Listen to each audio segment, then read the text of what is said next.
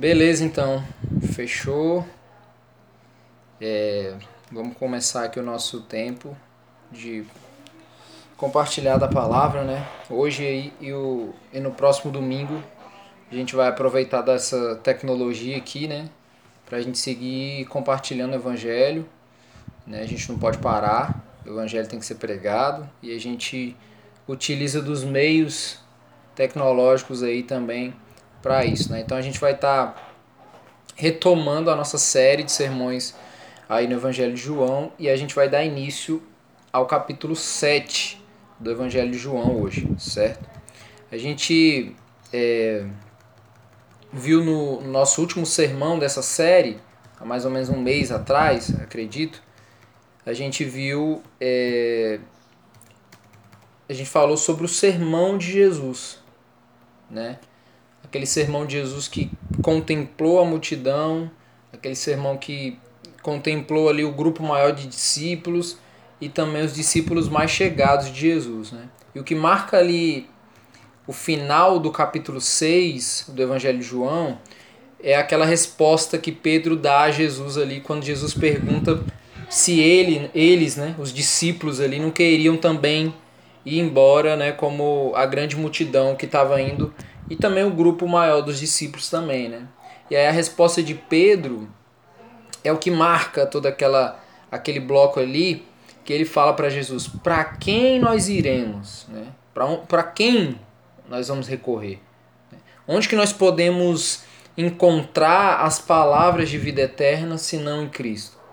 É, então, isso marca ali o final do capítulo 6 e eu gostaria que você pegasse a sua Bíblia, abrisse aí sua Bíblia e acompanhasse a leitura né, que a gente vai fazer hoje dos versículos 1 a 24 do capítulo 7 de João, certo? João é, capítulo 7, a gente vai ler dos versículos 1 até o 24, beleza? Vão pegando aí, vão vão, vão acompanhando. Ah, tá muito bonito o cenário do David e da Carol aí, viu? Ô louco. Coisa fina, viu? Vamos lá, João capítulo 7, do 1 ao 24. O texto fala o seguinte: depois disso, Jesus percorreu a Galiléia, mantendo-se deliberadamente longe da Judéia, porque ali os judeus procuravam tirar-lhe a vida. Mas ao se aproximar a festa judaica das cabanas, os irmãos de Jesus lhe disseram: Você deve sair daqui e ir para a Judéia, para que os seus discípulos possam ver as obras que você faz. Ninguém que deseja ser reconhecido publicamente age em segredo. Visto que você está fazendo essas coisas, mostre-se ao mundo, pois nem os seus irmãos criam nele. Então Jesus lhes disse: Para mim ainda não chegou o tempo certo. Para vocês, qualquer tempo é certo. O mundo não pode odiá-los, mas a mim odeia porque dou testemunho de que o que ele faz é mal. Vão vocês à festa. Eu ainda não subirei a essa festa porque para mim ainda não chegou o tempo apropriado. Tendo dito isso, permaneceu na Galiléia. Contudo, depois que os seus irmãos subiram para a festa, ele também subiu, não abertamente, mas em segredo. Na festa, os judeus o estavam esperando e perguntavam: Onde está aquele homem? Entre a multidão havia muitos boatos a respeito dele. Alguns diziam: É um bom homem. Outros respondiam: Não, ele está enganando o povo. Mas ninguém falava dele em público, por medo dos judeus. Quando a festa estava na metade, Jesus subiu ao templo e começou a ensinar. Os judeus ficaram admirados e perguntaram: Como foi que este homem adquiriu tanta instrução sem ter estudado? Jesus respondeu: O meu ensino não é de mim mesmo, vem daquele que me enviou. Se alguém decidir fazer a vontade de Deus, descobrirá se o meu ensino vem de Deus ou se falo por mim mesmo. Aquele que fala por si mesmo busca a sua própria glória, mas aquele que busca a glória de quem o enviou, este é verdadeiro. Não há nada de falso a seu respeito. Moisés não deu a lei a vocês? No entanto, nenhum de vocês lhe obedece. Porque vocês procuram matar-me? Você está endemoniado, respondeu a multidão. Quem está procurando matá-lo? Jesus lhes disse: Fiz um milagre e vocês todos estão admirados. No entanto, porque Moisés deu a vocês a circuncisão, embora na verdade ela não tenha vindo de Moisés, mas dos patriarcas, vocês circuncidam no sábado. Ora, se um menino pode ser circuncidado no sábado, para que a lei de Moisés não seja quebrada, por que vocês ficam cheios de ira contra mim por ter curado completamente um homem no sábado? Não julguem apenas pela aparência, mas façam julgamentos justos. Amém. Faz uma oração aqui. Deus, obrigado, Senhor, pela tua palavra. Obrigado, Deus, porque ela é a verdade. Obrigado, porque ela é aquilo que conduz a nossa vida, conduz a nossa caminhada em direção ao Senhor. Deus, que ela sempre venha nos orientar, que ela sempre venha transformar, Pai, o nosso caráter e, e nos mostrar, Pai, quem realmente nós somos, Pai. No nome de Jesus eu peço que o Senhor nos faça discernir aquilo que é a tua verdade revelada aqui, Pai. Em nome de Jesus. Amém. Gente, é, a gente vai observar aqui versículo por versículo o que que o texto ele está nos dizendo. E aí ele começa dizendo o seguinte: depois disso Jesus percorreu a Galiléia, mantendo-se deliberadamente longe da Judéia, porque ali os judeus procuravam tirar-lhe a vida. O, esse texto aqui, ele, ele nos diz que depois que Jesus pregou para aquela grande multidão, e aquela multidão achou dura demais a mensagem de Jesus, ele saiu daquela região porque os judeus já estavam sabendo da sua mensagem e já estavam procurando Jesus para matar. Eles já estavam procurando Jesus ali porque eles queriam é, dar fim àquela mensagem, a tudo que Jesus estava propagando ali naquele lugar, naquela região. E a gente percebe que a apresentação messiânica de Jesus está ficando cada vez mais clara. Então, quanto mais Jesus ele intensifica a sua apresentação como Messias, mais cresce o anseio dos judeus em persegui-lo e querer matá-lo. Então, quanto mais ele se apresenta, mais ele é perseguido. Então ele vai para Galileia, mas não como quem está fugindo, e não como quem está com medo e está fugindo para um outro lugar, e sim como quem está preservando a sua descrição por considerar que ainda não é o tempo disso. Não é o tempo ainda de, de tudo acontecer. Certo? Jesus ele, ele considera que ele sabe a hora exata dele se apresentar por completo. Então não é a hora. Então ele sai da Judéia e vai para Galiléia é, porque o povo tá, tá, tá perseguindo para matá-lo, não porque ele está com medo. Não é uma fuga de quem está com medo, mas é, é ele está preservando a, a revelação messiânica que ele tem, certo? E aí o texto ele segue dizendo: Mas ao se aproximar a festa judaica das cabanas, os irmãos de Jesus lhe disseram: Você deve sair daqui e ir para a Judéia para que os seus discípulos possam ver as obras que você faz. Ninguém que deseja ser reconhecido publicamente age em segredo. Visto que você está fazendo essas coisas, mostre-se ao mundo. E os irmãos de Jesus eles falam isso porque eles não criam em Jesus. Eles não acreditavam em Jesus e eles estão propondo o quê? Que Jesus saia dali da Galiléia e volte para a Judéia, certo? Jesus tinha irmãos. O que a gente entende que é Jesus tinha irmãos, Jesus tinha uma família. E a Bíblia ela é clara em muitos momentos em relatar que a sua própria família tinha bastante dificuldade de entender o caráter divino de Jesus. Em, em, algumas, em alguns momentos bem, bem específicos, é, a sua família não consegue compreender a sua obra messiânica, certo? E aí estava se aproximando ali a festa judaica das cabanas, que é mais conhecida como para nós como festa dos tabernáculos, né? Para o povo judeu, essa festa é muito importante, porque carrega o maior significado profético. Todas as festas carregavam uma, uma, uma característica profética, mas essa para os judeus é, um maior simbolismo profético. Né? Então a celebração dessa festa ela, ela iniciava mais ou menos no final de setembro para início ali de outubro, e aí ela tinha uma duração total de sete dias.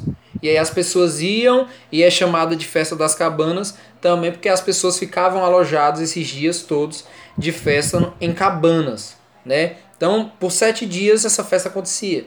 Então, pela, pela cultura original de Jesus, seria muito comum ele ir até essa festa. É tanto que os seus irmãos estão incentivando que ele vá, porque eles também vão. Mas uma coisa que os irmãos de Jesus não sabem é que o ministério público de Jesus ele não é nutrido pela aparência. Jesus não tem interesse de, de, de se mostrar. Né? Jesus ele não precisa ficar fazendo apresentações dos seus poderes para impressionar as pessoas. Então, os próprios irmãos de Jesus não compreendem que ele não deseja atrair para si uma fama. Tudo certo aí? Entendeu? Jesus ele não tem um interesse redentivo sendo lembrado na história pelos seus milagres, e sim que os milagres que ele fez apenas revelam, revelavam e revelam o caráter de Deus certo? Ou seja, as pessoas que deveriam ser as, as mais próximas de Jesus, que deveriam conhecer mais sobre as intenções de Jesus, demonstram aqui que não creem nele, que não conhecem aquilo que ele carrega, né? E aí o texto segue. Então Jesus lhes disse: Para mim ainda não chegou o tempo certo. Para vocês qualquer tempo é certo. O mundo não pode odiá-los, mas a mim odeia porque dou testemunho de que o que ele faz é mal. É muito interessante aqui essa resposta de Jesus, é, que Jesus dá, porque ele demonstra uma grande diferença em quem carrega um olhar de eternidade para quem tem um olhar passageiro totalmente humano. Jesus ele fala que para os seus irmãos que não compreendem o caráter da, da revelação messiânica, e por eles não compreenderem, qualquer tempo é tempo. Qualquer tempo está certo. Qualquer momento é momento apropriado. Mas para ele, que tem uma, uma, uma, um zelo pela sua revelação, ainda não é chegado o tempo. Não é esse o tempo apropriado para isso. E essa fala de Jesus aqui é interessante porque ela é muito parecida ao que ele disse para sua própria mãe lá na festa de, de casamento lá no, no, seu primeiro milagre lá em Caná da Galileia, né? O que, que ele disse para a mãe dele quando ela queria que ele resolvesse o problema do vinho ali? Ele falou: "Ainda não é chegado o meu tempo", ou seja, não é esse o tempo apropriado. Só que é interessante porque nos dois momentos, tanto aqui nesse texto que a gente está lendo hoje, e como lá no milagre lá do casamento, no Caná da Galileia, Nesses dois momentos, logo depois dele falar isso, ele age. Logo depois ele age. E aí Jesus ele diz aos seus irmãos algo muito interessante. O mundo não pode odiá-los. O mundo não pode odiar os irmãos dele, certo? Ele afirma que isso não é capaz de acontecer, por quê? Porque eles são guiados pelas narrativas desse mundo. O mundo ele não odeia quem colabora com as suas ideias. O mundo ele não odeia quem, quem não ofende os rudimentos desse mundo. Ele não odeia é, quem não é uma ameaça. Entendeu? Mas em relação a Jesus, as coisas elas, elas mudam de direção. Porque o mundo odeia. O mundo odeia pelo fato de que a sua luz, ou seja, o seu caráter transcendente, ofende a maldade humana, apresenta um contraste com aquilo que o mundo é. A apresentação de Jesus mostra um contraste daquilo que o mundo é. Então, o caráter de Deus cutuca a ferida do mundo. É isso que Jesus está falando. O mundo não pode odiar vocês. mas o mundo me odeia. Vocês não são ameaça para o mundo, mas o mundo me odeia. Eu sou uma ameaça para o mundo. E aí o texto segue. Vão vocês à festa. Jesus fala para os seus irmãos: Vão vocês à festa. Eu ainda não subirei a essa festa, porque para mim ainda não chegou o tempo apropriado. E tendo dito isso, Jesus permaneceu na Galiléia. Contudo, depois que os seus irmãos subiram para a festa, ele também subiu. Não abertamente, mas em segredo. Interessante isso aqui, gente, porque a Galiléia fica na região norte do território palestino. E a festa acontecia abaixo. A região da festa, Jerusalém, aquela parte ali da, da, da Judéia, ficava abaixo da Galiléia, não ficava acima. E o texto apresenta uma ideia de subir. Isso se dá pela, pela, pela referência territorial que Jerusalém, que a Judéia tem, para o mundo antigo e para a cultura dos judeus. Então, não, não importava em qual região da Palestina a pessoa tivesse. Se ela fosse para Jerusalém, ela estava sempre subindo. Né? Isso aqui, para a gente ver a importância que esse lugar tem. Isso para a gente ver o peso cultural que essa festa tem. E isso também para a gente ver o problema, o tamanho do problema que Jesus pode estar tá arrumando para sua própria cabeça. Né? Mas o fato é que Jesus, mesmo tendo dito para os seus irmãos que ele não subiria para a festa, que ele não sairia dali da Galiléia e iria para a festa ali das cabanas, quando seus irmãos saíram, o texto diz que ele foi atrás. Não na mesma concepção, talvez, que a gente tem de que os irmãos saíram, quando virou a esquina, lá vai Jesus e segue ali os seus irmãos. Não, foi isso não.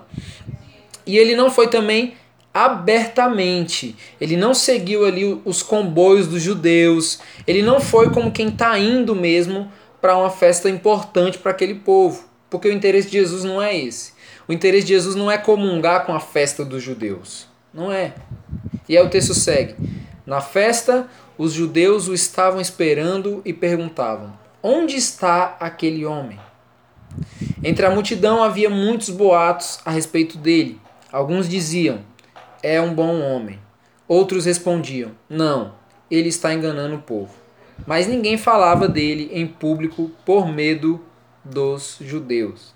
Então, pela intensificação da revelação messiânica de Jesus, os judeus imaginavam que Jesus poderia aparecer por ali em algum momento em busca de apresentar ali algum poder milagroso, que é o que Jesus tem feito né? E aí a multidão que estava ali na festa estava comentando sobre Jesus. E as opiniões ali sobre Jesus já estavam bem divididas, né? Alguns tinham tinham tido algum contato com Jesus e tinham sentido o poder de Deus, e outros preferiam ser levados pelos boatos, pelas conversações, e falavam mal de Jesus, acreditando que ele era apenas mais um, curandeiro que estava aparecendo por ali e que estava enganando o povo. Mas a ameaça dos poderosos ali era tão grande a Jesus que ninguém dentre a multidão ousava deixar Nietzsche dessas opiniões. Por quê? Porque eles tinham medo de serem considerados aliados de Jesus. Então, tudo isso acontecia no campo das ideias, ali bem sutilmente. Eles não deixavam claro, não era evidente no meio da, da reunião da festa as opiniões que eles tinham. Né? E aí o texto segue. Quando a festa estava na metade, Jesus subiu ao templo e começou a ensinar. Os judeus ficaram admirados e perguntaram: Como foi que este homem adquiriu tanta instrução sem ter estudado? Então é muito provável que Jesus ele tenha de fato esperado chegar ali na festa o maior número de pessoas. Né? É por isso que ele não sai junto com seus irmãos. Ele sai depois. E esse depois aí, como eu falei, provavelmente tenha sido ali pelo terceiro dia já da festa, né? Onde todos os judeus de todas as partes da Palestina já estavam presentes na festa e que era a oportunidade de Jesus pegar todos reunidos ali. Então, ao contrário do, do pensamento dos seus irmãos, o interesse de Jesus em aparecer para essa multidão não é para demonstrar o seu poder. O interesse de Jesus em, em, em se apresentar, em aparecer para essa multidão, é anunciar a sua mensagem. Não é demonstrar o seu poder, é anunciar a sua mensagem. E todas as vezes que Jesus ele demonstrou o seu poder, ele estava na verdade querendo comunicar a sua mensagem. E aqui não é diferente. Jesus ele chega na festa, mas ele não chega como um judeu. Ele não chega para desfrutar da festa do seu povo. Não é isso. Ele chega e ele começa a ensinar. Ele, ele não chega no início da festa, ele chega na metade da festa, então ele não está comprometido com o costume do seu povo, ele tem uma, uma direção ali. Ele tem um compromisso com a sua mensagem. E aí ele começa a ensinar. E aí a mensagem de Jesus convence as pessoas. Só que não porque é eloquente a oratória de Jesus, mas porque a mensagem de Jesus é poderosa. Então uma coisa que a gente precisa pensar é: o evangelho é poderoso. Tendo boa oratória ou não, o pregador tendo mestrado em teologia ou sendo apenas um, um, cara que leu as escrituras com amor, se o evangelho é pregado com fidelidade, pode ter certeza que ele tem a sua eficácia pessoal, que independe da capacidade de quem está anunciando. Entendeu? Só que os judeus, eles, eles não estão sendo atraídos pela mensagem de Jesus. Não é a mensagem de Jesus poderosa e que é poderosa que está convencendo, que está deixando os judeus ali impressionados. Não é isso. É a capacidade intelectual de Jesus. É tanto que eles falam: como que esse homem é tão inteligente assim? Onde que esse homem conseguiu tanta instrução? Onde que na região de Nazaré, aquele lugar tão menosprezado, tem umas organizações lá de ensino, umas instituições de ensino, de tanta qualidade assim que ele tem estudado que possa ter formado esse homem, esse cara tão inteligente. Essa é a ideia dos judeus. E aí Jesus ele responde o seguinte: o meu ensino não é de mim mesmo. O meu ensino vem daquele que me enviou. Se alguém decide fazer a vontade de Deus, descobrirá se o meu ensino vem de Deus ou se falo por mim mesmo. Aquele que fala por si mesmo busca a sua própria glória, que Jesus está falando. Mas aquele que busca a glória de quem o enviou, este é verdadeiro. Não há nada de falso a seu respeito. Então o que, que a gente vê aqui? A régua de medir a teologia de Jesus aqui, nesse caso, é a união dele com o Pai. É, é, é a, a conexão inseparável dele com o Pai. Ele está falando ao povo aqui que essa beleza técnica da sua pregação, que as pessoas estão impressionadas, não foi conquistada pelos estudos. E que é apenas o próprio Deus que está comunicando a sua verdade. É apenas a verdade de Deus sendo comunicada. E aí, quem quiser comprovar se o que ele está falando é verdade mesmo, é só fazer a vontade de Deus. Ou seja, é só obedecer os ensinamentos dessa mensagem que ele carrega. E aí você vai saber se, se aquilo que ele está falando é de fato a verdade. E aí no último bloco dos versículos, o texto diz: Ele, Jesus diz: Moisés não deu a lei a vocês? No entanto, nenhum de vocês lhe obedece. Por que vocês procuram me matar? E aí o povo, você está endemoniado. Quem está procurando matá-lo? E aí Jesus disse: Fiz um milagre e vocês todos estão admirados. No entanto, por que Moisés deu a vocês a circuncisão? Embora na verdade ele, ela não tenha vindo de Moisés, mas dos patriarcas, e vocês circuncidam no sábado. Ora, se um menino pode ser circuncidado no sábado, para que a lei de Moisés não seja quebrada, por que vocês ficam cheios de ira contra mim por ter curado completamente um homem no sábado? Interessante isso aqui que ele está falando, né? Jesus ele está dizendo aqui para o povo que ele está sendo julgado e está sendo perseguido em um ambiente total de hipocrisia religiosa. É incoerente o julgamento que o povo está fazendo em relação a Jesus. É incoerente. O povo, aqui no Ceará a gente fala, esse o povo está se fazendo de doido. A gente diz aqui no Ceará, né? Ele está se fazendo que, que não estão entendendo o que Jesus está dizendo. E ainda estão ousando dizer que Jesus está endemoniado. Tipo assim, como assim, Jesus? O que, que você está falando? Está endemoniado? Quem é que está procurando te matar? Né? É, é o famoso se fazendo de doido. Né? E Jesus ele está querendo afirmar para o povo que os milagres que ele fez e que, e que o povo viu são oriundos do próprio Deus. E aí ele explica isso usando o exemplo de Moisés.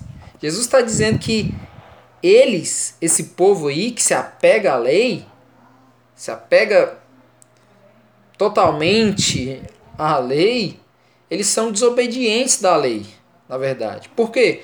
Porque eles burlam um mandamento para cumprir outro. Vocês circuncidam, né, que é uma ordem da lei, mas fazem isso no sábado, que é contra a lei. Ou seja, vocês são incoerentes e desobedientes com a própria lei que vocês acreditam seguir fielmente. E ainda tão impressionados e querendo matar Jesus porque quebrou a lei. Porque Jesus quebrou a lei ao curar um homem no sábado. Então Jesus ele ele tá mostrando com isso que no que que é baseado as suas obras?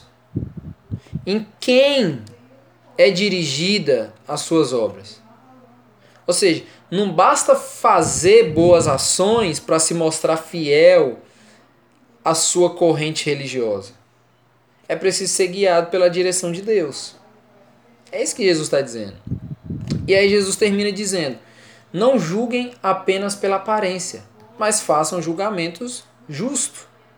Jesus ele não está pedindo aqui para não ser julgado. Jesus ele, ele não está incomodado porque o povo está tá julgando ele. Porque ele está sendo julgado. Ele não está incomodado com isso. Agora ele está questionando que o julgamento está sendo injusto. Isso aqui é importante para a gente entender e até para aplicar isso para nossa vida, porque o meio evangélico, que é o meio que a gente vive, né, produziu uma cultura de anti-julgamento. Né? Tudo isso para querendo esconder as mazelas, querendo esconder as incoerências do povo. Mas o que a gente precisa entender é que o julgamento ele vem com a justiça. O julgamento ele existe e, e, é, ele, e ele deve ser feito. Só que o julgamento é aliado da justiça. E a verdadeira justiça, a gente sabe, revela o caráter de Deus. Então, o, o, o problema não é julgar. O problema é um julgamento injusto, que é o que Jesus está cobrando desse povo. O povo está tá, tá fazendo julgamento que seja injusto. E a gente precisa entender que julgamento vem com a justiça. O julgamento é totalmente aliado da justiça, porque revela a verdadeira justiça que é apresentada no caráter de Deus certo? Entender o que é, o que é certo diante de Deus vai revelar o que está errado no mundo. A gente não pode fazer uma análise do mundo a partir do mundo. A gente precisa fazer uma análise do mundo a partir do, daquilo que é certo diante de Deus. A partir da, da relação correta. Certo? Então a gente, a gente leu esse texto aqui. E para a gente finalizar, eu queria deixar três aplicações aqui de reflexão para a gente, de acordo com o texto, certo? Para a gente refletir mesmo. A gente trazer para a nossa vida e refletir. Primeira aplicação que eu queria trazer é o seguinte: quando a gente partir dessa vida aqui para a eternidade, a gente vai querer ser lembrado pelos que ficarem aqui, pelos irmãos, pelos, pelos nossos amigos, pela nossa família, por todo mundo que, que caminhou com a gente em toda a vida. A gente vai querer ser lembrado por tudo que nós fizemos de qualidade ou nós vamos querer ser lembrados pelo que nós carregamos como, como verdade? O que que vai pesar na lembrança que nós vamos deixar para as pessoas que vão ficar aqui? A nossa bondade, a nossa a nossa aquilo que nós achamos que fizemos de bom aqui nessa terra ou a verdade que nós carregamos? O que que o que que pesa pra gente? A gente quer ser lembrado por quê? Gente, será que a gente quer ser visto, quer, quer ser lembrado pelo que as pessoas viram de nós?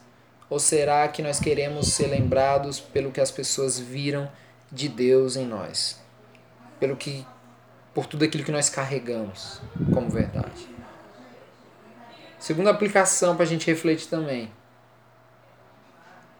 A gente está sendo amado pelo mundo ou nós estamos sendo odiados?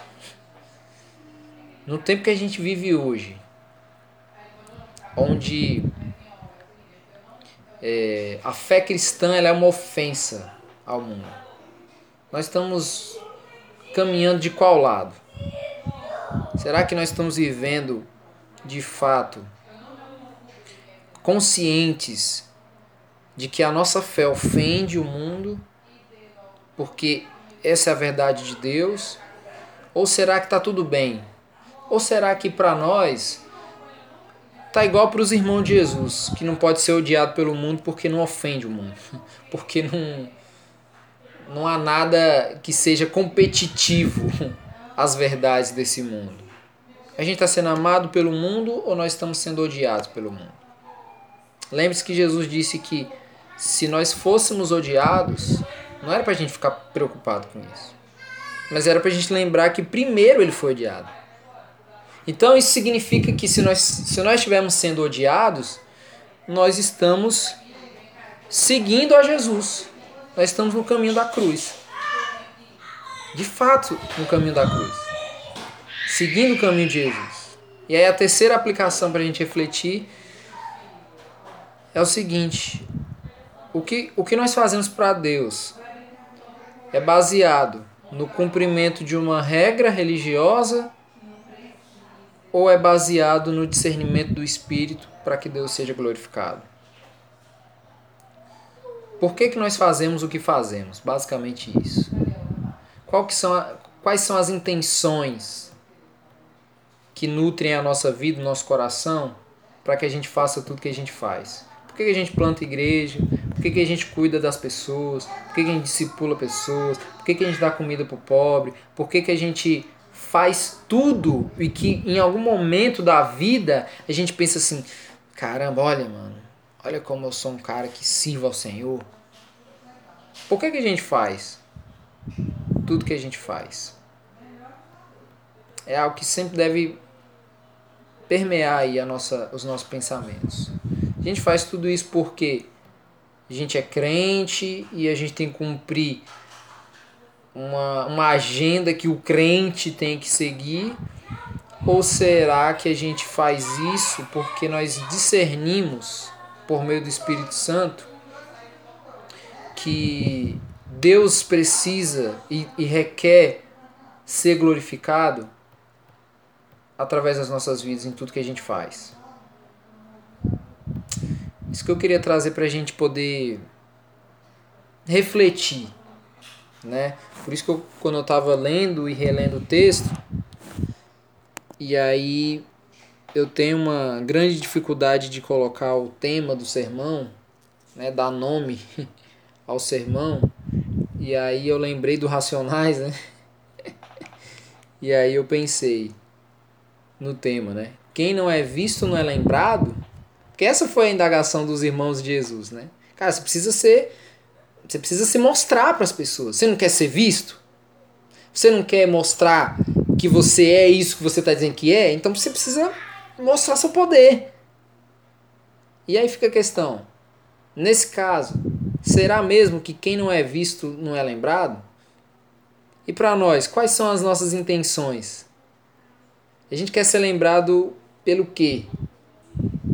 Porque nós fomos vistos, porque fizemos boas obras, ou porque nós carregamos algo, algo de valor, algo que, que traga consciência de eternidade para as pessoas? Essa que, que é a questão que eu queria trazer para vocês hoje. Amém? É, deixa eu só finalizar aqui.